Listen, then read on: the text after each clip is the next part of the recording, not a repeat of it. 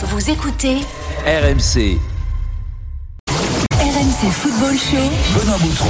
Avec Kevin Diaz jusqu'à 21h sur RMC. C'est l'un des événements du week-end, la reprise du foot professionnel en France. La Ligue 2 est de retour sur RMC. Vous le savez, cette saison encore, vous suivrez tous les matchs de Ligue 1 et de Ligue 2 en direct sur nos antennes. Seule radio nationale à vous permettre de suivre ces deux championnats en intégralité. La Ligue 2 a repris officiellement cet après-midi. Bastia et Nîmes ont fait match nul.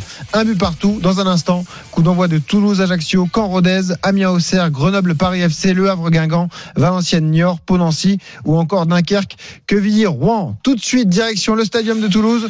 Toulouse reçoit donc l'AC Ajaccio. Clément Brossard, ça va pas tarder à démarrer. Hein. Ouais, où les objectifs sont braqués sur le nouvel entraîneur de Toulouse, à savoir Philippe Montanier qui a remplacé Patrice Garande. Toulouse perdant lors du barrage a chuté juste à la limite pour monter en Ligue 1. C'était face à Nantes. Les vacances ont été très courtes, 3 semaines, le temps de faire 4 matchs amicaux, 2 victoires, 2 défaites. Mais ce sont les débuts officiels du coup du nouvel entraîneur Philippe Montanier devant un peu plus de 5000 spectateurs aujourd'hui au stadium. Le coup de sifflet de Franck Schneider ne va pas tarder, et pour donner le coup d'envoi, c'est Amine Adli sur qui les regards seront également braqués, puisque c'est la pépite du Toulouse Football Club. Il ne devrait pas rester. Le président Damien Comolli n'y croit même plus. Après de nombreuses négociations, il ne veut plus rester à Toulouse et devrait donc partir dans les heures, dans les jours, dans les semaines à venir, peut-être avant la fin du mercato. Le coup d'envoi qui devrait pas tarder ici au stadium de Toulouse pour ce Toulouse Ajaccio. Exactement. Fans de Ligue 2, vous pouvez réagir également sur Direct Studio, sur le hashtag RMC Live. Vous venez poser vos questions à nos correspondants ou à notre consultant évidemment Kevin Diaz. On va se régaler toute la saison avec tous ces matchs de Ligue 2. On n'oublie pas le match de préparation du Paris Saint-Germain qui va démarrer également dans quelques secondes entre le PSG et l'US Orléans au stade de la Source. On retrouvera Kevin Gasser pour la composition d'équipe parisienne dans un instant. On attend évidemment d'être à 19h pile. C'est dans 3, 2, 1 seconde et ça va donc démarrer. On retourne à Toulouse, Clément Brossard. C'est Toulouse, parti à l'instant. Et le coup d'envoi donné par Amine Adli. Ça y est, la saison est lancée. Le foot professionnel est de retour en France, et donc le coup d'envoi de ce Toulouse Football Club face à l'AC Ajaccio. Le coach, le nouveau coach, vous en parlez, toulousain Philippe Montanier ne se cache pas. On vise la montée, c'est ce qu'il a dit concrètement ces dernières semaines. Toulouse a chuté de peu la saison dernière. Il va falloir se rattraper et se lancer immédiatement face à l'AC Ajaccio. Dernier 13e de Ligue 2. 0-0 évidemment, on joue depuis 27 secondes au stade. Est-ce que c'est parti à Dornano entre Caen et Rodez, Christophe Lécuyer? Ça vient de commencer effectivement ici sous la pluie normande. Le coup d'envoi donné par les Ruténois, le stade Malherbe de Caen avec Stéphane Moulin sur le banc. Rodez avec Enzo Zidane sur le banc également. Pour l'instant 0-0 évidemment après 30 secondes de jeu. Coup d'envoi donné entre Amiens et Auxerre, Hamza Rahmani. Effectivement 0-0 également, 30 secondes de jeu ici au stade de la Licorne avec des fumigènes et une banderole pour fêter le retour des supporters. The Boys are back, en parlant de la tribune nord amiénoise, avec ce long ballon qui sera finalement contré. Ce sera une touche finalement pour les Amiénois avec la pluie qui vient de faire son apparition ici à Amiens. Est-ce que c'est parti dans les autres rencontres, Valentin Jamin? Le but à Caen, l'ouverture du score pour le stade Malherbe après seulement 20 secondes de jeu par Alexandre Mendy. Les Canets qui venaient de réclamer un pénalty au bout de seulement 20 secondes. Et bien dans les 5 secondes qui ont suivi, la frappe, elle est parfaite, elle est signée Alexandre Mendy. Il est battu pour la première fois de la soirée, Mpassi. Et si ça, c'est pas une saison qui commence de la meilleure des manières pour Stéphane Moulin, l'0-0 est déjà lancé ici à Caen, messieurs. C'est l'effet Stéphane Moulin à Caen. Caen qui prend déjà l'avantage face à Rodez. On revoit ce but. Effectivement, il a résisté au retour de 2 défenseurs. Il a frappé une frappe qui a trompé donc le gardien de but ruténois. Il y a cru jusqu'au bout Alexandre Mendy, Kevin. Ouais, c'est super bien joué parce qu'en pivot c'est vraiment pas facile comme ça à l'entrée de la surface. Il avait 2-3 ruténois sur le dos. Il a réussi quand même à frapper entre les jambes, je crois, du défenseur. Ça a complètement surpris le gardien. C'est le premier but de cette soirée, 19h02 sur RMC. Caen qui mène déjà 1-0 contre Rodez. Ça sent la montée, Christophe Lécuyer, là, c'est sûr. Ouais. Ouais. C'est vrai que c'est assez incroyable quand même. Et Christophe, ça avait commencé comme ça avec Clermont Foot et Damien Tardieu. Ah, il n'a pas voulu le dire jusqu'au bout et au final ils se retrouvent en Ligue 1, c'est vrai. Bah, ça sent la montée, Christophe. Les dynamiques sont diamétralement opposées, mais moi je me souviens d'un garçon qui s'appelle Kevin Diaz qui au soir de la 38e journée m'a dit quand montera en Ligue 1 dans un an. C'est vrai et qu'on avait fini. Des fois il y a des signes comme ça dans le foot. Alors certes, il y a cette imprévisibilité, mais comme ça quand tu te maintiens pour un énorme club comme Caen qui aurait été une catastrophe industrielle, derrière tu permets à ton président, qui on le sait de toute façon est quelqu'un quand même de qualité, de faire venir son entraîneur, de faire venir son staff. Tu peux travailler dans la sérénité parce que t'es passé au bord du précipice. Je vous le dis, ça sent bon les gars. Eh ben on verra, en tout cas ça s'annonce passionnant. On le disait, donc Valentin Jamin, c'est parti partout évidemment. Et aucun but pour le moment après 3 minutes de jeu. Dunkerque, Quevilly-Rouen 0-0, Grenoble qui reçoit le Paris FC 0-0 également, Le Havre, Guingamp 0-0, Pau reçoit Nancy, pas de but, et Niort se déplace à Valenciennes 0-0. 19h03 sur RMC. L'autre événement, c'est le nouveau match de préparation du Paris Saint-Germain ce soir, le 4e match pour les joueurs de Mauricio Pochettino. Je vous rappelle l'info RMC d'hier, effectivement ça a été officialisé, la prolongation de contrat de Pochettino jusqu'en 2023. Paris qui affronte donc Orléans au stade de la Source. C'est parti Kevin Gasser. Oui, et ça joue depuis 4 minutes environ, pas de grosses occasions. À noter peut-être une belle incursion de Teddy Allo, jeune arrière-gauche de 19 ans, parce que l'équipe est très jeune, hein.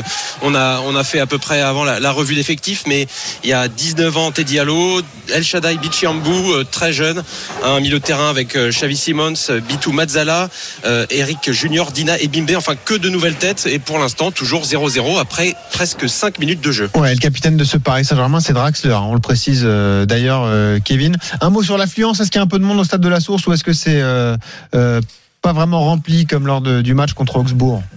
Ouais, alors on va dire que les gradins sont un peu clairsemés, au doigt mouillé, je dirais un peu moins d'affluence que face à Augsbourg, peut-être 1500 spectateurs ici quand même. Ok, merci Kevin, t'hésites pas à nous appeler dès qu'il se passe quelque chose. Ce PSG donc qui affronte l'US Orléans, on rappelle que des joueurs comme Hakimi, Herrera ou encore Kurzawa sont sur le banc, ils pourraient jouer en seconde période. Mais à 19h04, on retourne sur la Ligue 2, il y a déjà un but sur les matchs qui ont démarré à 19h, c'est Caen qui mène 1-0 contre Rodez. Est-ce que l'embellie se poursuit pour les Canets, Christophe Lécuyer? Toutes les conditions sont réunies, évidemment le retour du public dans ce stade Michel Dornano qui en a été longuement sevré, et bien sûr le Malherbe Normandie Cup qui ne pouvait espérer meilleure entame de match pour donner de la voix. Et puis c'est vrai qu'on parlait des signes avec Kevin tout à l'heure, le buteur Alexandre Mendy, là aussi c'est révélateur messieurs. Les dernières journées de championnat, il avait été littéralement pris en grippe par les supporters, alors pas les soirs de match parce qu'évidemment les matchs se déroulent à huis clos, mais en semaine à l'entraînement après les matchs de Ligue 2 ici, il y a eu des scènes très houleuses entre Alexandre Mendy et les supporters, et comment évidemment lancer sa saison de la meilleure des manières, mais on inscrit un but au bout de seulement 40 secondes ici pour lancer la saison du stade Malherbe de Caen. L'an 0 d'Olivier Piqueux et de Stéphane Moulin, 5 minutes de jeu ici à Dornano, et Caen mène donc déjà un but à 0 face à Rodez, le buteur Alexandre Mendy après 40 secondes. Est-ce que Toulouse pousse contre Ajaccio, Clément Brossard? Non, le contraire Benoît, en tout cas je vois que tu as gardé ton pif de la saison dernière. On joue depuis 5 minutes à Toulouse, toujours 0-0. Il y a une grosse occasion pour les Ajacciens à l'instant avec un corner de Barreto repoussé par la défense toulousaine, et derrière c'est le milieu Vincent Marchetti qui a tenté sa chance à l'entrée de la surface de réparation, une volée qui est passée juste à côté du poteau gauche de Maxime Dupé. C'est un début de match emballant, attention pourquoi pas à la première occasion pour les Toulousains avec sur le côté droit c'était Amine Adli. Finalement c'est sorti des limites du terrain, 0-0 entre Toulouse et Ajaccio. Pour vous souligner également que au niveau de la pré-saison ça s'est très bien passé hein, pour les Ajacciens, ils ont disputé 5 matchs, 3 victoires, un match nul, une défaite, mais Olivier Pantaloni était très satisfait de la prestation globale de ses joueurs. Attention Ajaccio peut-être une surprise cette année. Un événement important, un pénalty entre Dunkerque et Quevilly-Rouen, avec le pénalty obtenu par le promu justement Quevilly, Valentin Jamin. Non, pénalty obtenu par Bassa qui s'est fait bousculer là dans la surface de réparation, rien à dire, et donc peut-être le but premier ou pas but de cette Kevin. Soirée pour Quevilly-Rouen. Ah, pour Quevilly, oui. Vas-y. Oui, bien sûr. Allez, c'est parti, le ballon qui a été posé par Haddad. On rappelle Quevilly-Rouen qui est promu cette saison, monté en national après sa belle deuxième place, monté de national après sa belle deuxième place, et donc l'opportunité au stade Marcel Tribut pour les Normands d'ouvrir le score. C'est parti pour Haddad et son pied droit, le contre-pied, et ça fait donc 1-0 pour Quevilly-Rouen après 7 minutes de jeu. Haddad qui trompe Maraval, 1-0 pour le promu face à Dunkerque. Et déjà 2 buts inscrits après seulement 6 minutes de jeu sur les pelouses de Ligue 2, donc Quevilly-Rouen qui mène désormais 1-0 sur la pelouse de Dunkerque, et forcément Caen qui mène 1-0 contre Rodez. Allons voir ce qui se passe au stade de la Licorne à Amiens, entre Amiens et Auxerre, Hamza Rahmani. 7 minutes de jeu, toujours 0-0 entre Amiens et Auxerre, et déjà une première petite opportunité pour les Auxerrois avec un 1-2 entre Bernard et Gaëtan Perrin, joueur que tu connais bien qui est aligné en pointe, l'ancien joueur d'Orléans, et puis Bernard le crochet, il tombe dans la surface de réparation, pas de pénalty accordé, c'était manifestement la bonne décision, mais ce début de rencontre pour le moment est à l'avantage des Auxerrois. Hamza, tu connais la tradition au stade de la Licorne? Ah oui, mais je ne maîtrise absolument pas. Ah mais ça tu débrouilles, ça c'est pas notre problème. Attention, nous, sur d'abord ce long ballon de la profondeur pour Akolo, finalement signalé hors jeu. Eh oui, parce que d'habitude Jean Baumel commente au stade de la Licorne et il fait le cri de la Licorne lorsqu'il y a un but amiennois. Donc soit tu pries pour qu'Amiens ne marque pas un but, soit tu assumes et tu fais le cri de la licorne. Amis, bon, on y est tous passés, Hamza. Ça va être... Exactement. Donc on a hâte d'entendre Hamza faire la licorne. Ça peut être un grand moment sur RMC, évidemment. Tiens, on va faire un petit détour au stade de la Source d'Orléans pour voir comment le PSG se comporte face à l'USO. Kevin Gasser, comment ça se passe ce début de match pour les Parisiens ? Eh bien là, c'est les Orléanais qui ont le pied sur le ballon. Parce qu'on en remet aux Parisiens. Ouais, les joueurs de Paris se contentent de défendre. En même temps, c'est difficile avec un milieu de terrain, une équipe remaniée. Là, on est sur un très peu d'occasions. Le ballon pour le gardien et 9 minutes de jeu, toujours 0-0 entre les deux équipes. 19h08, on va donc retourner sur les pelouses de Ligue 2. Retournons à Toulouse. Voir Papy Brossard, Clément Brossard, donc qui commande Toulouse-Ajaccio. On joue depuis 8 minutes au stadium, toujours 0-0 entre Toulouse et Ajaccio. Début de match équilibré, on a eu des opportunités de part et d'autre. La plus grosse pour Vincent Marchetti tout à l'heure, le milieu ajaccien, et donc sa volée qui a frisé avec le poteau gauche de Maxime Dupé. On voit également un gros potentiel offensif, mais ça on a l'habitude de le voir du côté toulousain avec Amine Adli, Rissilé et Yanis Antis. Ça va très très vite, et encore une fois il était parti dans la profondeur, il avait pris tout le monde de vitesse, Amine Adli. Et ce sera le premier carton de cette rencontre contre le défenseur Clément Vidal, le défenseur ajaccien prêté par Montpellier.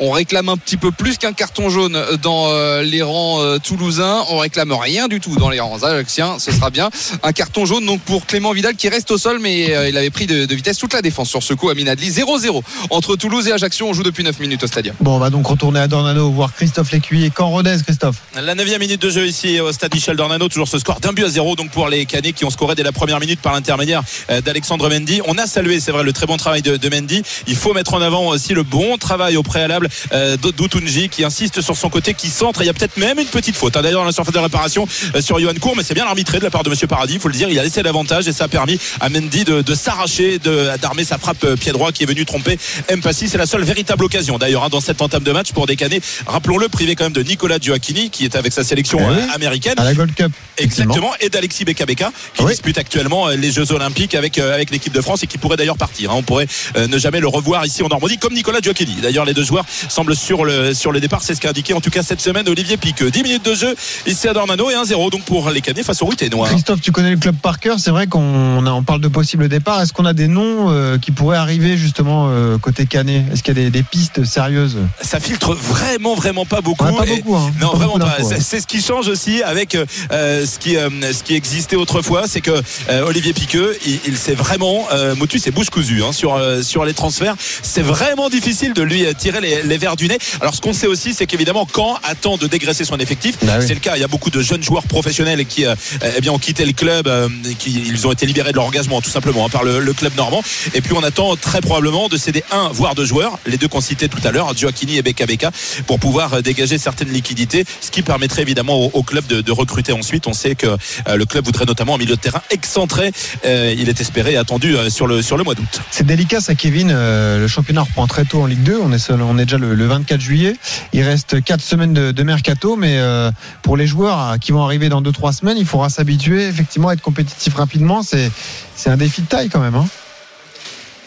Moi, je t'avoue que j'ai jamais connu ça d'être transféré en pleine période ou d'arriver dans un club. Alors que le championnat démarre. Voilà. Ouais. Moi, honnêtement, ça m'aurait pas plu. Bah oui. L'équipe est déjà, tu vois, les affinités sont déjà nouées, l'équipe est déjà un peu rodée. Ah oui. Et franchement, quand t'arrives comme ça au début du mois de septembre ou à la fin du mois d'août, ça doit quand même pas être vraiment agréable parce qu'il y a rien de mieux que justement découvrir ses partenaires pendant la préparation. Il y a pas de compétition, même s'il y a des matchs amicaux, mais ça reste, tu vois, ça reste encore de la préparation. Et je trouve, moi, en tout cas, c'était une des périodes que j'appréciais le plus. La préparation. Ouais, la préparation, pour créer la cohésion. Tu pouvais apprendre. En général, il fait beau, il y a le soleil. Tu peux t'entraîner sans trop de pression. Tu as encore 5 semaines avant le premier match. Et c'est là aussi où le groupe se crée. Exactement. 19h12 sur RMC. On a déjà 2 buts en Ligue 2. Je rappelle que cet après-midi, Bastia et Nîmes ont fait match nul, un but partout. 2 buts, notamment un à Caen-Rodez. Christophe Lécuyer. Ouais, avec la défense canaise qui se dégage d'un long ballon justement sur le buteur Alexandre Mendy. On l'a pas précisé, messieurs, mais on évoquait tout à l'heure parmi les jeunes à suivre Sullivan Péan. C'est que ça avait été l'un des héros de la fin de saison côté Canet, ce jeune gardien qui s'était montré décisif à plusieurs reprises.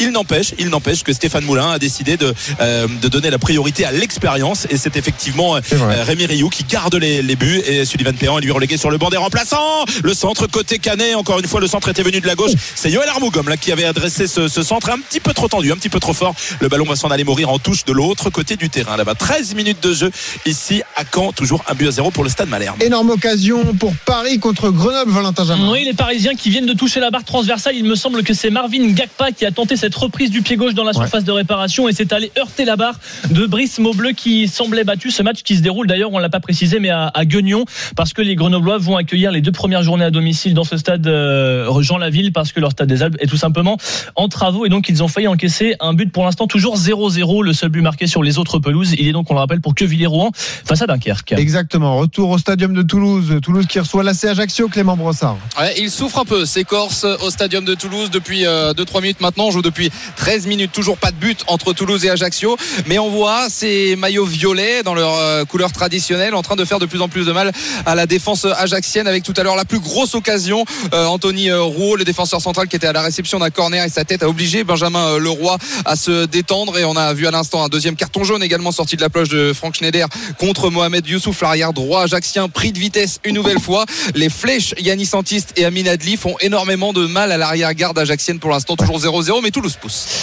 Quel est le comportement d'Amine Adli ? C'est vrai que c'est une situation là aussi pas facile à gérer, on pourra en parler avec Kevin. Le joueur sait qu'il va partir d'ici la fin du mercato, en tout cas c'est le souhait de son entourage et du club, dès qu'il fait jouer quoi qu'il arrive.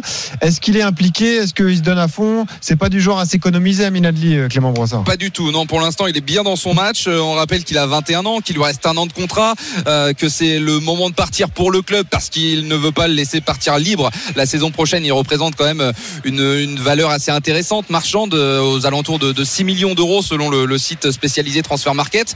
Voilà, c'est pas dans l'intérêt du joueur ni du club de laisser partir la saison prochaine, donc ça paraît évident qu'il partira cette saison dans les semaines, dans les mois à venir. Je vous le disais tout à l'heure, le président Damien Comolli auprès d'RMC Sport nous l'a affirmé. J'y crois plus, j'ai eu une douzaine de conversations avec lui, mais il me dit qu'il veut pas rester, donc s'il ne reste pas, forcément on va pas le forcer à rester, il partira, mais pour l'instant en tout cas il est bien dans son match. Ouais, il est bien dans son match parce que là il vient de prendre le ballon là sur le couloir droit pour rentrer sur le pied gauche. Honnêtement, tu sais, un club que tu connais bien là dans le sud de la France, d'ailleurs les deux clubs du sud de la France, franchement les 6-7 millions d'euros sur Amine Adli, je vois pas comment tu ne peux pas les investir, parce que c'est, même si ça va jusqu'à 10, honnêtement quand je vois le prix de certains joueurs qui se vendent en Ligue 1, avoir un jeune de cet âge là pour ce prix là, quel est le meilleur choix de carrière pour lui ?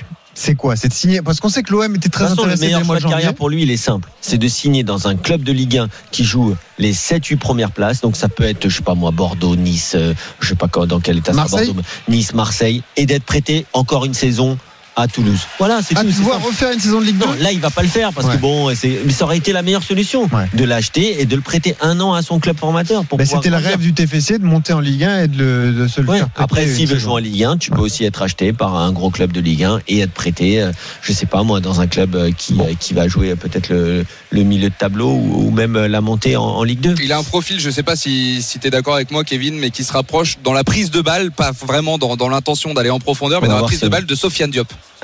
Écoute, moi j'allais dire Calvin Stengs, mais c'est vraiment un gaucher qui joue à droite, un gars qui a un très très bon pied droit, pied gauche, mais qui peut aussi, là je l'ai vu sur ce contrôle du droit, enchaînement du gauche. Honnêtement, il y a beaucoup d'élégance. Et par contre, je suis très heureux de le voir ce soir, mais c'est quand même risqué. Mais bien sûr, c'est ça. Bien sûr, imagine il se blesse gravement ce soir, ça change tout, ça change les plans de carrière. Effectivement, on suivra ça. Il y a aussi l'occasion de le mettre en lumière s'il fait un grand match ce soir et attirer peut-être les sirènes de gros clubs. Au courant déjà. Moi, rien que dans sa prise de balle là, je le sors tout de suite et puis. Le débordement encore, le crochet là à l'instant magnifique, le centre au second poteau, c'est un peu trop long pour Yannis Santiste, mais une nouvelle fois le petit festival d'Amine Adli sur le côté droit, il est en train de régaler les 5 à 6 000 supporters du stadium de Toulouse. 16 minutes de jeu au stadium 0-0. Juste pour finir sur Amine Adli, Clément, dans les 5 à 6 000, est-ce que tu peux te renseigner ? Je pense qu'il doit y avoir au moins 5 ou 600 recruteurs de clubs européens. On va suivre ça attentivement, mais juste une petite anecdote, devant moi j'ai un enfant avec son papa et son grand-père, rien que de voir ça, la 3 générations, c'est le retour au stade et ça fait énormément plaisir. Quel plaisir de retrouver du public dans les stades de football en France, en tout cas on se régale, on s'est régalé avec Bastiani, main but partout à Furiani, 8600 spectateurs 20h. Tout s'est bien déroulé dans ce stade, évidemment. Il y a du public un peu partout ce soir sur les différents matchs en cours. D'ailleurs, on va faire un point sur tous les scores à 19h17 sur RMC, à commencer par Caen-Rodez, Christophe Lécuyer. La 18e minute de jeu ici à Dormano, 1-0 pour les Canets. Le but signé Alexandre Mendy à la première minute. Amiens-Auxerre, Hamza Rahmani. 18 minutes de jeu, 0-0 entre Amiens et Auxerre, avec un vrai temps fort amiénois concrétisé par une reprise de Lomoté sur un corner qui est passé au-dessus. Prépare le cri de la licorne, mon petit Hamza. Toulouse-Ajaccio, Clément Brossard. La 18e, 0-0, mais Toulouse pousse. Les autres matchs en cours, Valentin Jamin. Et un seul but sur les autres pelouses après 18 minutes de jeu, c'est Quevilly-Rouen qui mène à Marcel Trébus face à Dunkerque, 1-0, 0-0 entre Grenoble et le Paris FC, même score entre Le Havre et Guingamp, pas de but entre Pau et Nancy, et 0-0 entre Valenciennes et Niort. Match de préparation pour le Paris Saint-Germain, le 4e. Oh, peut-être un but à Caen. Le but, le deuxième but pour le Stade Malherbe de Caen. Le corner qui est frappé par Johan Cour. Je crois bien que c'est encore Alexandre Mendy qui vient mettre sa tête au deuxième poteau.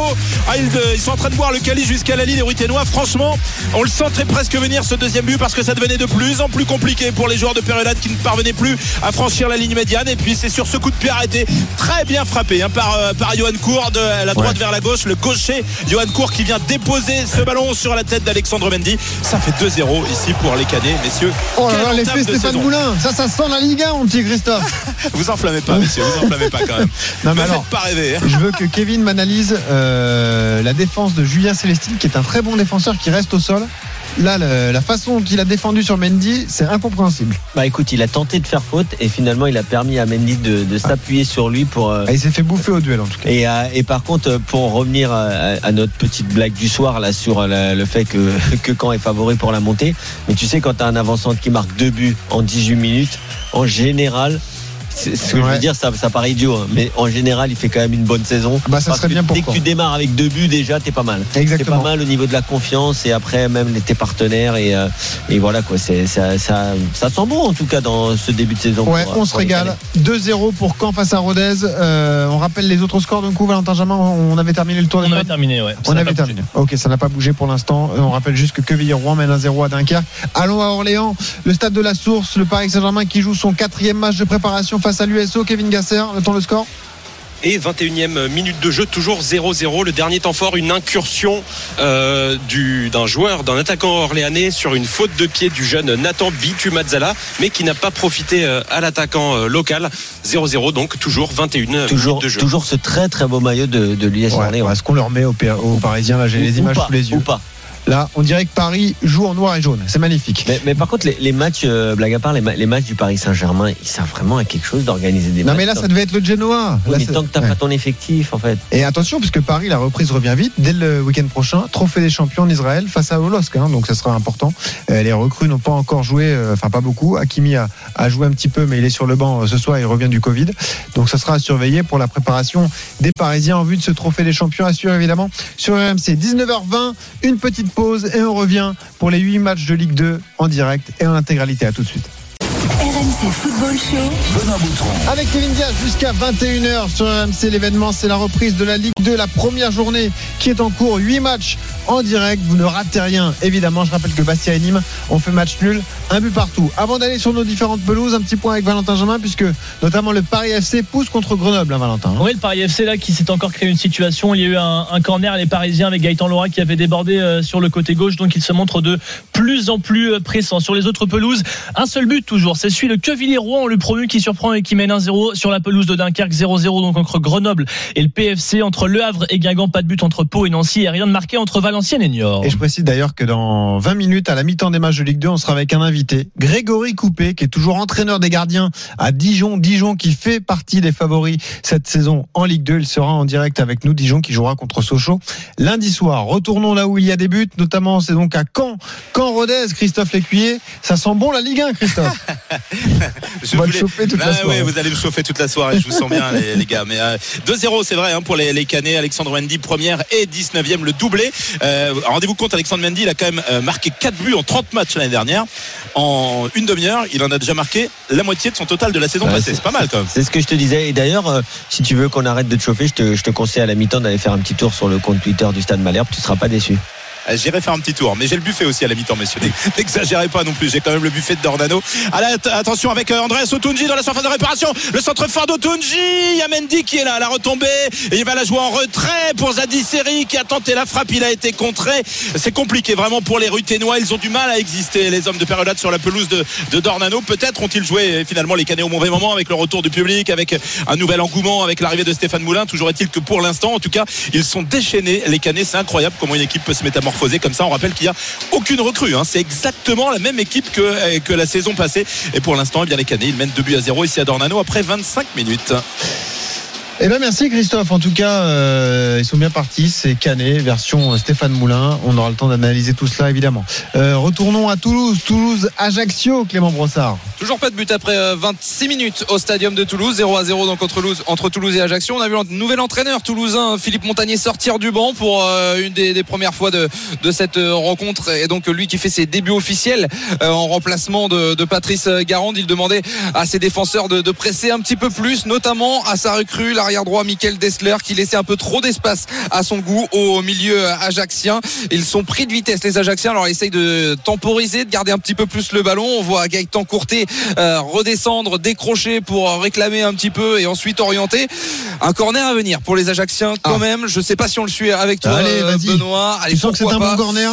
Ben, en tout cas à chaque fois que c'est tiré par Michael Barreto, ça peut offrir des opportunités. C'est quand même un très bon tireur de coup de pied arrêté, ancien Auxerrois également, oui. Michael Barreto de la droite vers la gauche en regardant la cage de Maxime Dupé, le pied droit donc du milieu ajaxien, pour pourquoi pas chercher une tête intéressante. Il y a des joueurs de taille également dans les rangs corse. Second poteau vers Moussiti Oko, finalement sera repoussé par Yannis Santis. Toujours 0-0 entre Toulouse et Ajaccio. Bon, c'était un mauvais corner du coup, bien vu le pif Clément Brossard.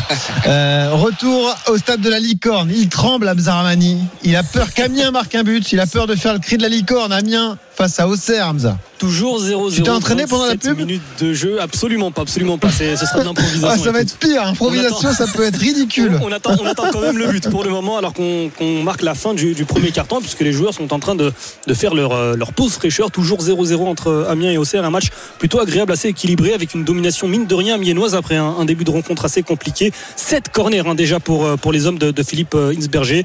Mais pour le moment, toujours 0-0 entre les deux formations.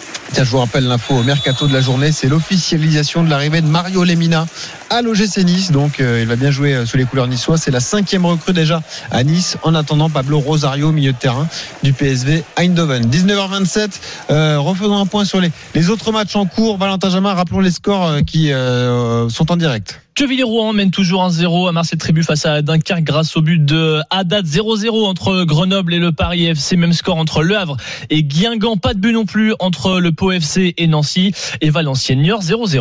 On va aller au stade de la Source. Comment se comporte le Paris Saint-Germain face à l'US Orléans, le 4e match de préparation des Parisiens, Kevin Gasser? Oui, c'est la 29e et toujours 0-0. Et à noter la grosse occasion pour l'US Orléans, c'est Issa Soumaré qui s'est présenté seul face au but à la 22e minute face à Alexandre Letellier, et le gardien du PSG qui a remporté son face-à-face. Donc pour l'instant, ça penche plutôt vers les hommes en noir et jaune. On rappelle que c'est Draxler le capitaine. Il y a quelques joueurs confirmés quand même sur la pelouse côté parisien, hein. Et oui, pourtant il y a Mauro Icardi, Julian Draxler, Thilo Kehrer en défense, qui d'ailleurs n'est pas le plus serein pour l'instant. Mais voilà, 30e minute, toujours 0-0. Icardi, ça ne donne pas grand-chose pour l'instant, Kevin ? Il est bien pris en ceinture entre les deux défenseurs. Là encore, voilà, petit coup de coude du numéro 14 orléanais qui lui a dit que ce soir, il passera pas. Ok. Bon, en tout cas, on se retrouve. On espère qu'il y aura des buts et du spectacle d'ici la fin de cette partie. Kevin, tu voulais rajouter un truc sur le match de prépa du PSG ? Non.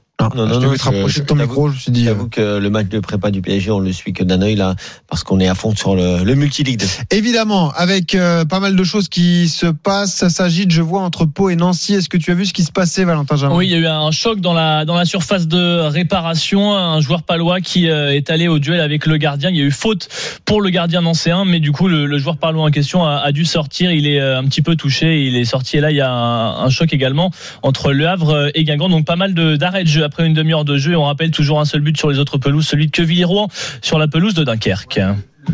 Et le jeu est arrêté également au Havre, entre Le Havre et Guingamp. C'est ce qu'on disait avec cette faute qui a fait, je crois que c'est Sampaio qui a fait cette faute à l'entrée de la surface de réparation. Est-ce que tu te sens de commenter ce coup franc, mon petit Valentin ? Ce serait avec grand plaisir, mais je pense qu'il va être tiré dans peut-être une grosse minute parce qu'on est en train de combler. Vas-y, on te laisse l'antenne, Valentin. Et c'est l'occasion de dire que Guingamp est entraîné, tu l'as dit, non mais c'est vrai, par Stéphane Dumont. Qui était l'ancien adjoint de David Guillon, qui est arrivé pour ce nouveau projet guingampais à 38 ans. Et donc les Guingampais qui veulent sortir de la saison dernière qui a été compliquée, ils ont terminé 9e et ils se sont longtemps battus pour le maintien. Et donc juste là, c'est bien tous ces profils d'entraîneurs quand même. 38 qui ans, ancien adjoint, sûrement assez moderne. Je sais même pas s'il a été joueur de foot. Alors je crois pas. Stéphane Dumont. Il a joué, oui. Si, évidemment, c'est un ancien partenaire de Ludovic Obraniak. Et d'ailleurs, lorsque Ludovic Obraniak était chez nous, il disait du plus grand bien de Stéphane Dumont, qui a été très bien classé dans les classements au niveau des diplômes, je crois. En tout cas, c'est quelqu'un de très apprécié. On va suivre ce coup franc c'est pas le joueur le plus connu qui arrive. En plus, t'as raison. S'il est là, c'est parce que c'est un bon entraîneur.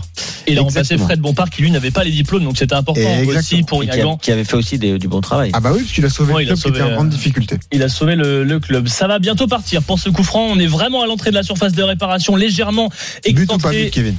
Côté gauche. Là c'est compliqué, mais s'il frappe bien tout à l'heure, j'ai vu qu'il avait quand même une belle frappe de balle un peu flottante. Alors là, il y a quelqu'un qui s'allonge derrière le mur. Je comprends toujours pas à quoi ça sert, mais on n'a jamais vu un gars arrêter un ballon lorsqu'il était allongé derrière le mur. C'est exceptionnel, c'est qu'il touche le ballon de la main là. Tu vois, parce qu'en fait, il est pas de dos. Donc il est stupide de toucher le ballon du coude et qui est pénalty. Ah tiens, un but dans un autre match, Valentin. L'égalisation de Dunkerque face à Quevilly-Rouen. L'égalisation donc pour les nordistes et leur nouveau coach là aussi, Romain Revelli. On va regarder cette action avec un centre mis dans la boîte, ce ballon, et donc le duel tout simplement remporté. Il tombe en même temps qu'il marque, le joueur dunkerquois. Il s'agit de Gomis, le défenseur central donc, qui gagne son duel et qui trompe le gardien de Quevilly, le maître. Ça fait 1-1 après 32 minutes de jeu entre Dunkerque et Quevilly-Rouen. Et oui, nouveau coach à Dunkerque, Romain Revelli, qui a remplacé donc Fabien Mercadal. Revelli qui arrive d'Andrézieux-Boutéon, donc un club de National 2. Là aussi, c'est un pari tenté par Dunkerque. Ça peut être intéressant, Kevin. Oui, c'est vrai que ça peut être intéressant. C'est vrai que j'avais pas forcément suivi ce dossier-là, mais en tout cas, moi j'aime bien quand il y a des jeunes entraîneurs comme ça qui ont bien travaillé au niveau amateur, qui ont leur chance dans le monde professionnel. Mais est-ce qu'il a le BEPF alors ? Ah bah ça, on le sauvera. Ancien adjoint de Christophe Galtier pendant 5 ans à Saint-Etienne, qui ensuite était passé par des divisions un peu inférieures, Cholet, Évian, Andrézieux, tu l'as dit, Benoît, et donc là se retrouve pour la première fois numéro 1 chez les pros. 19h32 sur RMC, c'est le RMC Football Show spécial première journée de Ligue 2. On retourne sur les autres pelouses, à commencer donc par ce Toulouse AC Ajaccio, Clément Brossard. On joue depuis 32 minutes, toujours pas de but, mais là il n'est pas bon d'être Ajaccien, clairement, ce soir, parce qu'il court dans tous les sens, il ne voit plus le ballon, les hommes d'Olivier Pantaloni, le ballon qui traîne depuis de nombreuses minutes proche de la surface de réparation, des frappes contrées, des dégagements un petit peu à l'arrache pour la défense corse, et un nouveau coup franc à venir pour les Toulousains. On est complètement excentré sur le côté droit, Branco van den Boomen à la hauteur de la surface des réparations, un petit peu sur la droite. Kazim Lassie, le seul Ajaccien dans le mur. Franck Schneider qui va donner donc son coup de sifflet. Tout à l'heure on a vu le défenseur central Anthony Rouault placer une bonne tête qui a obligé Benjamin Leroy à se détendre. Pourquoi pas miser sur la même combinaison. Premier poteau, l'ouverture du score pour le Toulouse FC, le meilleur buteur toulousain de la saison dernière, l'attaquant Rissillet, qui est là au premier poteau pour mettre cette tête croisée magnifique et battre Benjamin Leroy. Vous l'avez senti, ce corner de Branco van den Boomen, ce coup franc pour la tête de Rissillet, et voilà, les Toulousains débloquent la situation, 1-0 pour le TFC. C'est quand même dingue la capacité de cette équipe de Toulouse de marquer sur coup de pied arrêté. On le disait, l'actionnaire Redbird est un spécialiste de l'intelligence artificielle et du recrutement sur statistiques. Ils avaient détecté de bons frappeurs de coups de pied arrêtés dès la saison dernière et de bons joueurs de tête, notamment Rissillet. Ça se confirme une nouvelle fois. Magnifique but de Toulouse, Kevin. Non mais celui-là il est magnifique, ce coup de pied arrêté frappé au premier poteau, et là Rissillet qui, en se retournant devant le premier poteau, il arrive à faire une tête retournée, presque un triple axel là pour envoyer ce ballon vers le petit filet opposé. C'est un très très beau but d'attaquant, un très très beau but de la tête. Et Toulouse qui mène donc 1-0 contre l'AC Ajaccio, un autre but inscrit par les Palois, Valentin Jamin, qui ouvre le score. En effet, les Palois Lillois à domicile face à Nancy après 34 minutes de jeu. On attend de revoir cette action. On va pouvoir vous donner le buteur. C'est Asifoa, l'attaquant, l'avant-centre de cette équipe paloise qui vient reprendre un ballon qui a été repoussé dans un premier temps par le gardien. Et dans les 6 mètres, il vient mettre ce qu'on appelle une minace. C'est un petit peu ça, hein, Kevin.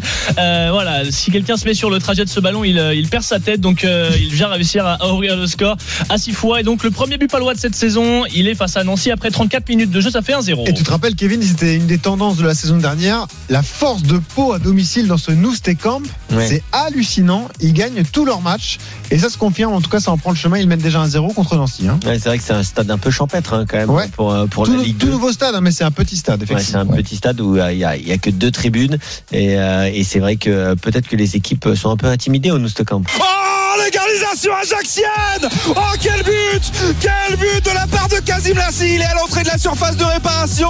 Le petit crochet derrière, il tente sa chance du droit. C'est frappé mi-extérieur, un peu comme il peut, et ça file dans la lucarne de Maxime Dupé. Toulouse n'aura tenu qu'une minute, un partout entre Toulouse et Ajaccio. Quel but de Kazim Lassie! Quand on vous dit qu'on se régale avec la Ligue 2 tous les samedis soirs sur RMC, c'est magnifique. On a eu 2 buts en 3 minutes au stadium entre Toulouse et Ajaccio, un partout entre les deux équipes. Quel but de Kazim Lassie avec ce crochet pour éliminer le défenseur et la frappe enchaînée pleine lucarne. C'est magnifique, Kevin. Hein, ouais, c'est un très très beau but, surtout le crochet. La frappe, je me demande quand même si elle n'est pas contrée parce qu'elle a une trajectoire un peu étrange. Mais je crois qu'il est aidé par le rebond, en fait. Après son crochet, la balle rebondit et c'est ça. Et après, je ne sais pas s'il prend coup du pied ou extérieur. Il faudra vérifier. Mais la trajectoire du ballon est surprenante. Mais que le ballon touche soit le dos, soit l'épaule d'un joueur toulousain.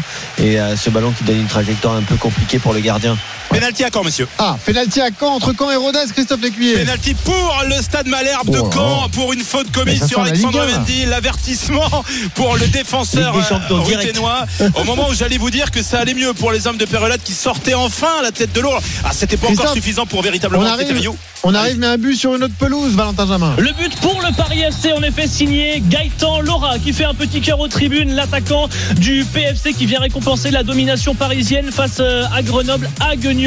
Les Parisiens, 5e l'an passé, qui ouvrent donc le score après 37 minutes de jeu. Gaëtan Laura dans la surface de réparation qui vient bénéficier d'un centre qui passe un petit peu devant tout le monde. Il contrôle, il a la réussite également parce qu'il est contré par un défenseur sur sa reprise.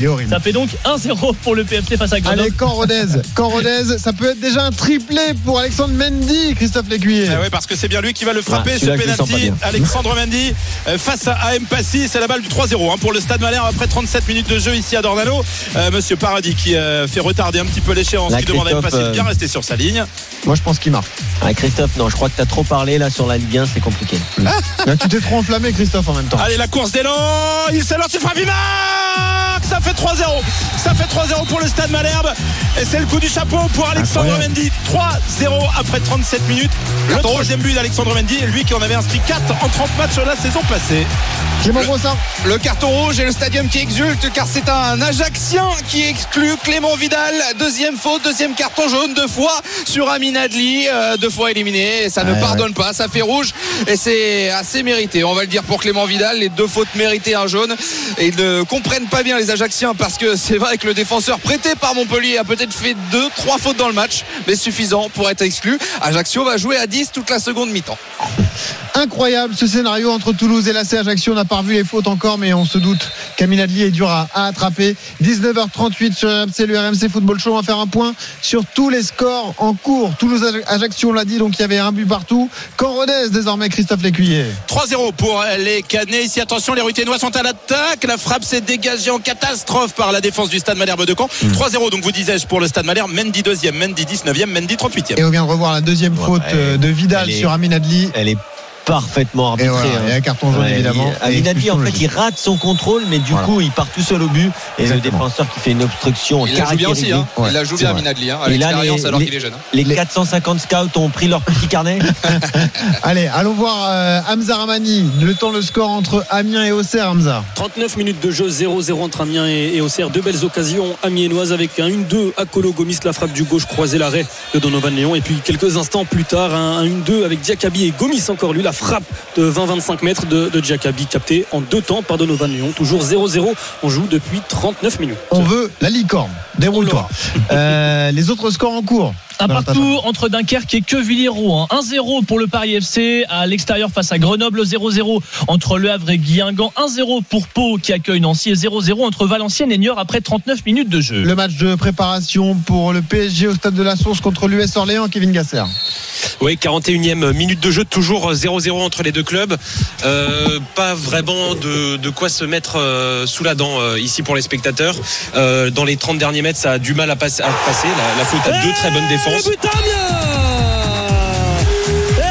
Et le premier but, ouverture du score amiennois sur un coup franc frappé au second poteau par Lachuer. Une mauvaise sortie de Donovan Léon et me semble-t-il Emmanuel Lomoté à la finition. Non, ce soir, non, c'est plutôt Michael Alphonse qui se jette dans la zone des 5,50 m. Et Amiens, c'est fort logiquement qu'Amiens ouvre le score et mène à 0 face à Auxerre. Tu vas pas t'échapper, mon vieux. Bravo. Mais quel champion, tu le fais très bien en plus. Bravo Hamza Rahmani. Amiens qui ouvre le score face à la JOC. On vous signale juste en un mot Valentin Jamin qui a eu un carton rouge pour Nancy, hein. Oui, le jeune Giovanni Hague qui est exclu après deux cartons jaunes. Nancy est mené 1-0 et va finir à 10. Allez, c'est la folie en Ligue 2. On se retrouve dans 1 minute 30 pour la fin des premières périodes de Ligue 2. A tout de suite. RMC Football Show, Benoît Boutron avec Kevin Diaz jusqu'à 21h sur RMC. On a beaucoup de spectacles dans cette première journée de Ligue 2. Je rappelle que cet après-midi, Bastia et Nîmes ont fait match nul, 1 but partout. On va vous rappeler tous les scores en cours. On commence par Toulouse, Ajaccio, Clément Brossard. 42 minutes au stadium de Toulouse. On ne s'ennuie pas, 1 partout entre Toulouse et Ajaccio. Ajaccio qui joue à 10. Caen, Rodez, Christophe Lécuyer. Là aussi, la 42e minute à Dornano, 3-0 pour le Stade Malherbe, le triplé d'Alexandre Mendy. Amiens, Auxerre, Hamza Rahmani. 43 minutes de jeu, 0 pour Amiens face à Auxerre. Le but de Michael Alphonse. Et bravo pour ton cri de licorne, on t'a mis ici un 17/20. Les autres scores en cours, Valentin Jamin. Dunkerque, Quevilly-Rouen, 1 partout. Grenoble perd 1-0 à domicile face au Paris FC. Le Havre, Guingamp, 0-0. Le Pau FC mène 1-0 à domicile face à des Nancy, un réduit à 10. Et Valenciennes Niort, toujours 0-0. Ah, je vois un coup franc pour le Paris Saint-Germain contre l'USO en match de préparation. Draxler qui va s'élancer, Kevin Gasser. Et le ballon a frôlé la transversale. C'était la plus grosse occasion parisienne. C'était suite à un petit festival de Xavi Simons, défenseur orléanais, qui a donc été obligé de faire faute. Voilà, ça a un peu émoustillé le public. C'est tout ce qu'on a pour l'instant. 44e minute, toujours 0-0 entre le PSG et Orléans. Ah, c'était pas mal frappé. Draxler, capitaine du PSG, cet après-midi. Donc, ce soir. Les supporters parisiens devaient être ravis de voir ce genre de match avec Draxler capitaine, avec Kerrer titulaire. Qu'est-ce qu'ils regardent? Oui, les vrais supporters du Paris Saint-Germain, ils regardent les matchs de préparation. Non, mais tu pourrais voir Hakimi, Herrera et Kurzawa en deuxième période. Bon, bah, écoute, il n'y a toujours pas de Sergio Ramos. Ça fait rêver. Bon, Hakimi, c'est pas mal. Oui, Hakimi, c'est pas mal. On embrasse les autres, évidemment. 19h43, retour sur les pelouses de Ligue 2 avec Caen qui, on le disait, est le favori numéro 1 pour monter en Ligue 1. Christophe Lécuyer, c'est toi qui nous l'as dit, hein. Ça fait presque longtemps qu'on n'a pas assisté à un but ici à Dornano, vous ne trouvez pas? Ouais, 44 alors, minutes de jeu. J'allais te poser une colle et j'espère que tu vas chercher pendant la pause. Est-ce que Alexandre Mendy avait déjà inscrit un triplé dans sa carrière? C'est pas sûr, hein. Je crois pas. Ouais, enfin, on surveillera, mais de mémoire, je l'ai pas. En tous les cas, en championnat, ça m'étonnerait. Je pense pas avec Brest. Je pense pas non plus avec Bordeaux. Ouais. Je pense que c'est son premier triplé chez les pros. Attention, au centre Ruténois, c'est dégagé par la défense du Stade Malherbe de Caen. Il reste 1 minute à jouer dans le temps réglementaire de cette première période. Et messieurs, vous connaissez peut-être le We Are Malherbe. Vous savez, c'est le site satirique qui traite de manière humoristique l'actualité du Stade Malherbe. Qu'est-ce qu'ils sont drôles d'ailleurs. We Are Malherbe, ils viennent de poster sur leurs réseaux sociaux la photographie du classement virtuel, évidemment, avec Caen qui est leader. Et ils ont titré: on aura vécu une belle saison, à l'année prochaine en Ligue 1. Ah oui, si la saison pouvait s'arrêter là, ça ferait du bien au Stade Malherbe de Caen, évidemment. Est-ce que Toulouse profite de son avantage numérique face à l'AC Ajaccio, Clément Brossard? Pas vraiment, on est dans les dernières secondes de cette première période. 1 partout entre Toulouse et Ajaccio. L'ouverture du score pour Rissilé, l'attaquant centre de Toulouse Football Club. Et derrière l'ACI, 1 minute plus tard, à égaliser. Entre temps, après même l'exclusion, Clément Vidal, le défenseur central ajaccien. Il y a eu une petite réorganisation pour Olivier Pantaloni qui a sorti son capitaine Gaëtan Courté pour faire rentrer Gédéon Kaloulou. Gaëtan Courté qui a tapé dans une bouteille d'énervement. Il était furieux de sortir, de céder sa place, mais on a renforcé la défense pour Olivier Pantaloni pour éviter de prendre l'eau face à ses flèches toulousaines. Coup franc à venir pour l'AC Ajaccio. Pourquoi pas prendre l'avantage dans cette rencontre? C'est dévié de la tête de Ruben Gabrielsen. Ce sera un corner à venir pour les Corses. On entre tout juste dans le temps additionnel. Allez, il y aura 2 minutes. On va le suivre, ce corner, avec l'ACA qui a peut-être un bon coup à jouer malgré le fait d'être à 10 contre 11, Clément Brossard. Ouais, ça s'est pas trop senti. Ça fait quoi, 5-6 minutes désormais qu'ils jouent en infériorité numérique. Les Ajacciens, ils sont plutôt bien organisés. On s'est renforcé derrière, je vous le disais, avec l'entrée de Gédéon Kaloulou. Et donc le corner qui sera frappé de la gauche vers la droite, du pied droit évidemment de Michael Barreto. Il est toujours plein de colère sur le banc. Gaëtan Courtet d'avoir cédé sa place. C'est parti pour le corner de Barreto pour chercher peut-être une tête au premier poteau. C'était bien trop bas pour espérer la tête d'un de ses partenaires. Le ballon qui va être dégagé de la part de la défense toulousaine qui va revenir. Il est dans les airs désormais. On est sur le côté gauche avec Barreto qui a récupéré le cuir écarté. Désormais sur la droite, la possession pour l'AC Ajaccio. Pourquoi pas placer une dernière flèche vers la cage de Maxime Dupé. Ce sera une dernière occasion, pourquoi pas, pour les Toulousains. Il reste une minute dans le temps additionnel, un partout entre Toulouse et Ajaccio. Mi-temps à Caen. Mi-temps à Caen, Christophe Lécuyer. Mi-temps sifflé à l'instant à Dornano sur ce score assez incroyable de 3-0 pour le Stade Malherbe de Caen. Le triplé, je vous le rappelle, d'Alexandre Mendy qui a marqué très vite dès la première minute, puis à la 19e, puis à la 38e sur pénalty. Merci Christophe et félicitations. Quel mi-temps on a vécu, on n'avait pas vu ça depuis plus d'un an. Bravo, félicitations pour la montée à l'année prochaine en Ligue 1. Exactement. Retournons à Amiens Auxerre, Hamza Rahmani. Le temps additionnel est terminé, mais on aura une dernière opportunité sur coup franc après une faute de Gaëtan Perrin qui va nous offrir une sorte de corner ouvert là pour les Amiénois, une faute sur Iron Gomis, et ça va offrir une opportunité très intéressante pour une équipe qui depuis le début de la rencontre, justement sur les corners notamment, arrive à conclure par une tête ou par une reprise. Et on va suivre ce coup franc, c'est Mathias Lachouer depuis le début de cette rencontre qui frappe tous les coups de pied arrêtés, et Mathis Lachouer avec son pied gauche, et également Akolo avec son pied droit. On a fait monter 1, 2, 3, 4, 5, 6 joueurs amiénois dans la surface, 5 joueurs dans la surface, et Gomis juste à l'entrée. Le pied gauche peut-être pour Lachouer, ce sera rentrant. Le coup de sifflet de l'arbitre, ce sera finalement Akolo au premier poteau, c'est renvoyé. Il y avait finalement une faute de Gendré dans la surface de réparation. Ok, écoute, merci Hamza. Mathis Lachouer, il y a un lien évidemment avec Yann Lachouer, hein. Absolument pas, par contre avec Julien Lachouer, l'ancien gardien d'Amiens, alors que c'est la pause, vous l'entendez, 1-0 pour Amiens face à Auxerre. Le but, Mickaël Alphonse à la 41e. Julien Lachouer qui est le frère de Yann et qui est gardien de but, qui était entraîneur des gardiens d'ailleurs à Brest, donc c'est donc le fils de Julien. Merci Hamza, on te retrouve tout à l'heure pour la seconde période. Mi-temps au stadium, Clément Brossard. La pause au stadium de Toulouse, en effet, un partout entre Toulousains et Ajacciens. A ouvert le score pour le TFC. Une minute plus tard, c'est Kazim Lassie qui a égalisé, et ensuite le carton rouge contre Clément Vidal, le défenseur ajaccien. Ajaccio qui va jouer donc à 10 toute cette seconde période. Nouvelle anecdote publique, parce que c'est le retour du public dans les stades, il faut le dire. Et à quelques rangs devant moi, un nourrisson, il a 3-4 mois. On va éviter de crier sur les prochains buts, mais lui il n'a même pas connu le public dans les stades, pour vous dire. Exactement. Merci Clément, à tout à l'heure. Les autres résultats en cours, Valentin Jamin. On joue encore sur une seule pelouse, c'est à Dunkerque, au stade Marcel Tribut, toujours un partout entre Dunkerque et Quevilly-Rouen. C'est même la mi-temps à l'instant, 1-0 pour le Paris FC à l'extérieur face à Grenoble, le but de Gaëtan Laura. 0-0 entre Le Havre et Guingamp, 1-0 pour Pau à domicile face à Nancy qui est réduit à 10, et 0-0 entre Valenciennes et Niort à la mi-temps. Merci Valentin, à tout à l'heure. Je vous précise que dans un instant on sera avec un invité, Grégory Coupé, entraîneur des gardiens de Dijon qui lancera sa saison en Ligue 2 lundi soir face à Sochaux. On va retourner au stade de la Source, c'est la mi-temps entre le Paris Saint-Germain et l'US Orléans, match de préparation, Kevin Gasser. Oui, c'est la mi-temps et toujours 0-0 donc, mais à noter la petite anecdote, la présence de Leonardo dans les tribunes, c'était la queue pour faire les photos avec lui, obtenir le fameux selfie. Il y a presque une trentaine de supporters qui sont totalement désintéressés du match pour avoir le fameux sésame, le selfie. En même temps, ils n'ont pas loupé grand-chose, 0-0 entre les deux clubs. Bon, tu t'es pas régalé sur le terrain, en tout cas en tribune, il se passe des choses, tant mieux pour toi Kevin. On va suivre la seconde période avec attention tout de même. Kevin Diaz, toi, tu t'es régalé avec cette première période des matchs de Ligue 2, c'est la première journée qui se déroule sur RMC. On a du spectacle pour l'instant, on n'est pas déçu, hein, Kevin, hein.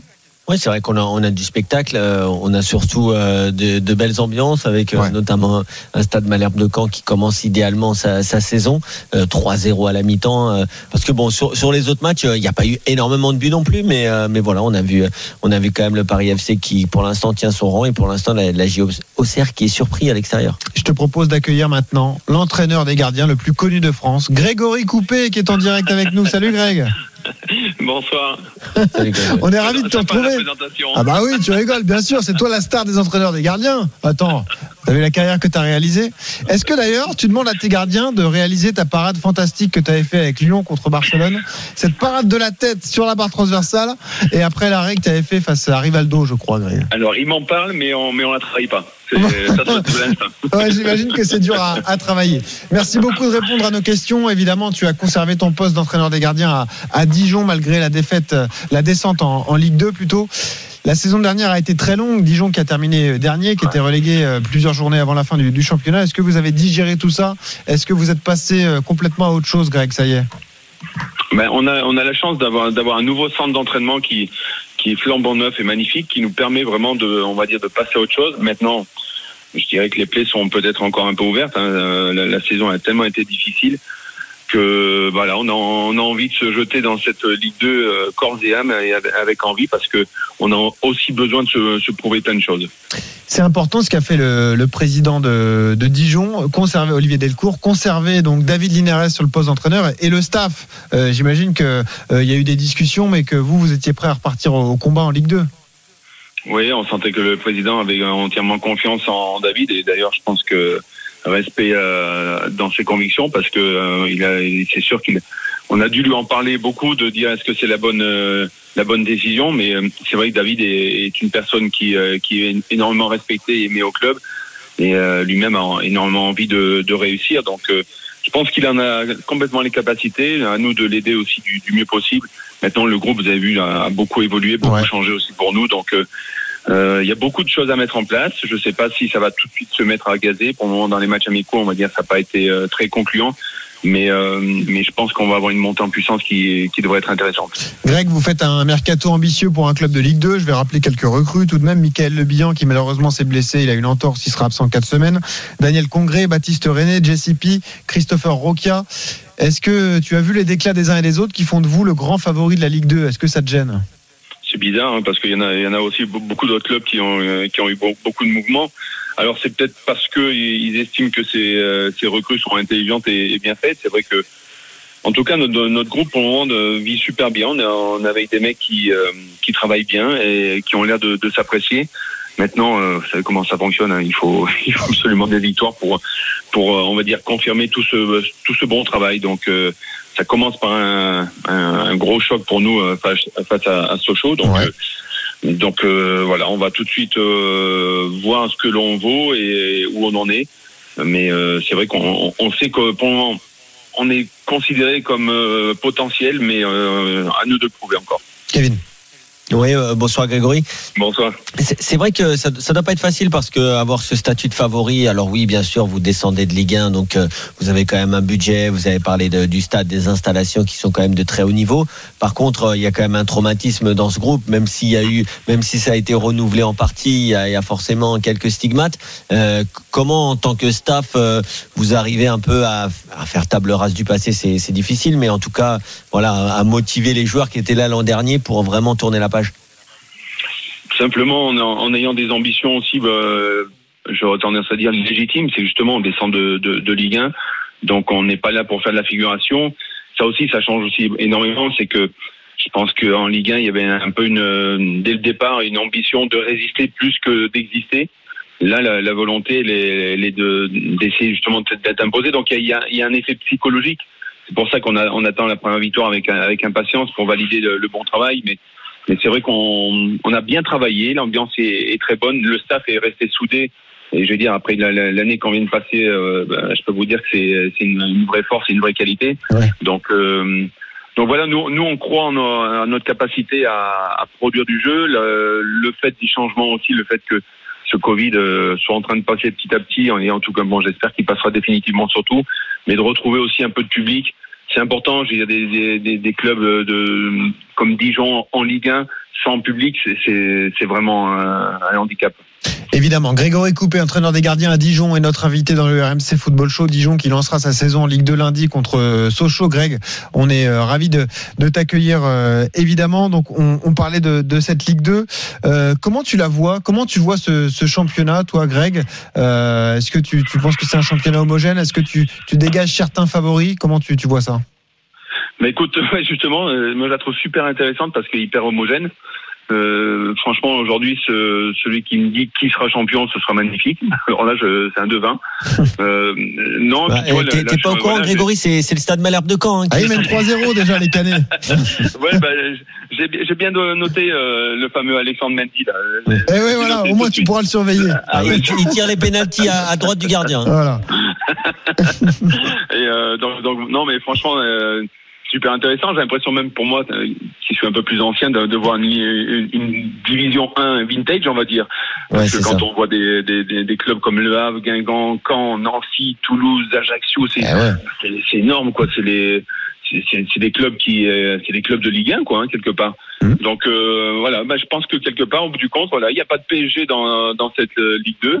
Donc, à vos pronostics, quoi. Mais ça va être génial. Nous, on se régale à la suivre. En tout cas, on l'a suivi avec beaucoup d'attention avec Kevin la saison dernière. Et c'est vrai qu'avoir un suspense jusqu'au bout, lié au format aussi, parce qu'il y a 5 clubs qui peuvent jouer la montée en Ligue 1 en fin de saison. Donc, c'est vraiment un régal. Et juste pour revenir sur votre situation, vous avez l'exemple de Toulouse, quand même, qui avait eu une descente très compliquée. Ils avaient terminé dernier, comme vous, avec beaucoup de points de retard. Et finalement, ils avaient réussi à se relancer et à jouer les barrages face au FC Nantes, même si ça s'est pas bien terminé pour le TFC. Au moins, c'est peut-être un exemple à suivre. Parlons de ton travail à toi au quotidien, Greg, puisque les gardiens ont évolué également à Dijon. Saturnin Lagbé a été prêté à Valenciennes parce que Baptiste René est arrivé. Il était libre depuis son départ de Nîmes. Il avait une clause dans son contrat comme quoi il serait libéré si le club descendait en Ligue 2. C'était important pour toi de récupérer un gardien d'expérience comme ça, quelqu'un qui connaît bien Dijon d'ailleurs? Écoute, moi je tiens à dire déjà que j'étais très heureux avec Saturnin et Tony Ratiopi. Ouais. Maintenant, c'est vrai qu'il y avait des incertitudes sur l'éventuel départ d'un des deux, voire des deux.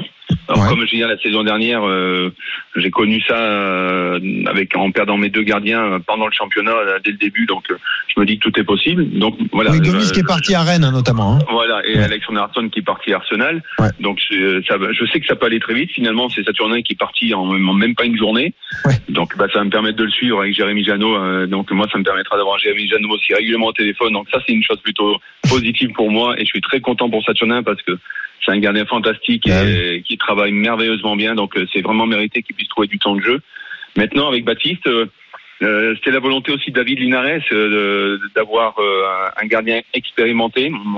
Ils ont regardé un peu, ils ont fait des stats pour voir que tous les clubs qui sont montés souvent en Ligue 1 sont montés avec des gardiens expérimentés. Donc c'est une manière aussi de s'assurer un peu à ce poste-là. Et Baptiste fait partie des gardiens que l'on connaît bien et en plus qui est vraiment apprécié à Dijon. Donc pour nous aussi, c'est une vague très positive pour nous. Toutes les réactions qu'il y a eu sur les réseaux sociaux de sa venue, c'est une bonne chose. Et puis moi, je vais m'éclater avec lui puisque c'est un bon gars aussi. Greg, je résiste pas à l'envie de te poser cette question. Paris a pris deux numéros 1. Enfin, Paris a désormais deux numéros 1 avec Keylor Navas qui a fait une saison fantastique l'an passé. Et donc Gigio Donnarumma, meilleur joueur de l'Euro, le gardien de but de la sélection italienne qui est arrivé. Quel est ton avis là-dessus, toi qui as été gardien de but de très haut niveau à Lyon, à Paris, à l'Atlético? Comment tu vois ça? Est-ce que tu penses que c'est un problème à gérer pour Paris? Et surtout, qui doit être numéro 1 pour toi, Grégory Coupé? Alors il y a deux choses, c'est que déjà de prendre Donnarumma alors qu'il était libre, je pense que c'est ce que tous les clubs auraient dû essayer de faire en fait. Donc Paris avec cette capacité, c'était normal qu'il le fasse. Maintenant, le fait que Donnarumma sorte meilleur joueur de l'Euro, ça complique les choses parce que c'est vrai que j'imaginais mal Navas sortir du groupe après la saison qu'il a fait avec Paris. Donc ils vont se retrouver certainement avec beaucoup de difficultés. C'est bonne chance à l'entraîneur, bonne chance pour l'équilibre du groupe aussi et pour la petite équipe dans l'équipe qui est l'équipe des gardiens. Personnellement, je serais Navas, j'essaierais de partir, hein, ça c'est clair. Ah, carrément, tu conseillerais à Keylor Navas de pourquoi pas quitter le PSG. Juste un mot sur la gestion justement des gardiens. La pire solution, c'est quoi? C'est l'alternance. Faut surtout pas faire ça. Faut tout de suite déterminer qui sera le numéro 1. Très sincèrement, j'ai vécu ça à l'Atlético. J'avais jamais connu ça avant. C'est que moi, je faisais le championnat au départ et puis après la Champions League. C'est très très spécial ça. C'est très spécial. C'est pas dans les habitudes. Après, peut-être que c'est un truc qui va se mettre en place au fur et à mesure parce qu'on voit que tous les clubs sont en train de se doter. En tout cas, les gros clubs sont en train de se doter de gardiens, des Marseille, gardiens Lyon, Monaco. Numéro 1 bis. Et franchement, j'attends de voir. Je ne suis pas sûr que ce soit une bonne chose. Je pense que quand la hiérarchie est établie, si vous faites jouer des gardiens, c'est un poste quand même hyper décisif. Et si à chaque match, on se dit que il suffit d'une erreur pour sauter, je ne suis pas sûr que ça mette le gardien dans de bonnes conditions, quoi. Merci beaucoup, Greg. Vas-y, d'ailleurs, pour finir, je pense qu'il faudrait proscrire ce terme de numéro 1 bis parce que, en tout cas, quand tu es dans un groupe, j'ai pas été gardien, mais j'ai quand même connu beaucoup de gardiens. Je pense que tout le monde déteste ça. Ni le numéro 1, ni le numéro 2, ni le numéro 1 bis. Il faut pas croire, le numéro 2, quoi qu'il arrive, il a qu'une ambition, c'est de passer numéro 1. Ah, évidemment. Mais je veux dire, une hiérarchie établie, c'est quand même quelque chose. Là, j'attends de voir si le Paris va dire, c'est Navas et Donnarumma derrière. Ils vont pas le dire, hein, c'est sûr. Ils peuvent pas le dire. Le problème, c'est qu'ils vont pas le dire, à mon avis. C'est délicat à dire. Et la décision, en plus, sera encore plus compliquée parce que Donnarumma arrivera plus tard, donc c'est Navas qui va démarrer la saison. Donc, dès que les deux seront là, on souhaite bon courage à l'entraîneur des gardiens. À Lyon, ça doit être sympa aussi. Exactement, à Lyon, parce que Lyon rêve d'Onana qui est pas encore arrivé, mais Onana qui, lui, est suspendu jusqu'au mois de novembre. Ça va être sympa à gérer quand on... Je te bonne chance à Rémi Vercoute. Voilà. Et oui, toi qui connais très bien l'OL, évidemment. Greg, merci beaucoup. On te retrouve bientôt sur RMC. Évidemment, c'était un plaisir de partager ces minutes avec toi. À bientôt. On t'embrasse. Salut, Greg Coupé. 20h01 sur RMC. On se quitte quelques instants et dans un instant, les secondes périodes des matchs de Ligue 2. À tout de suite. RMC Football Show.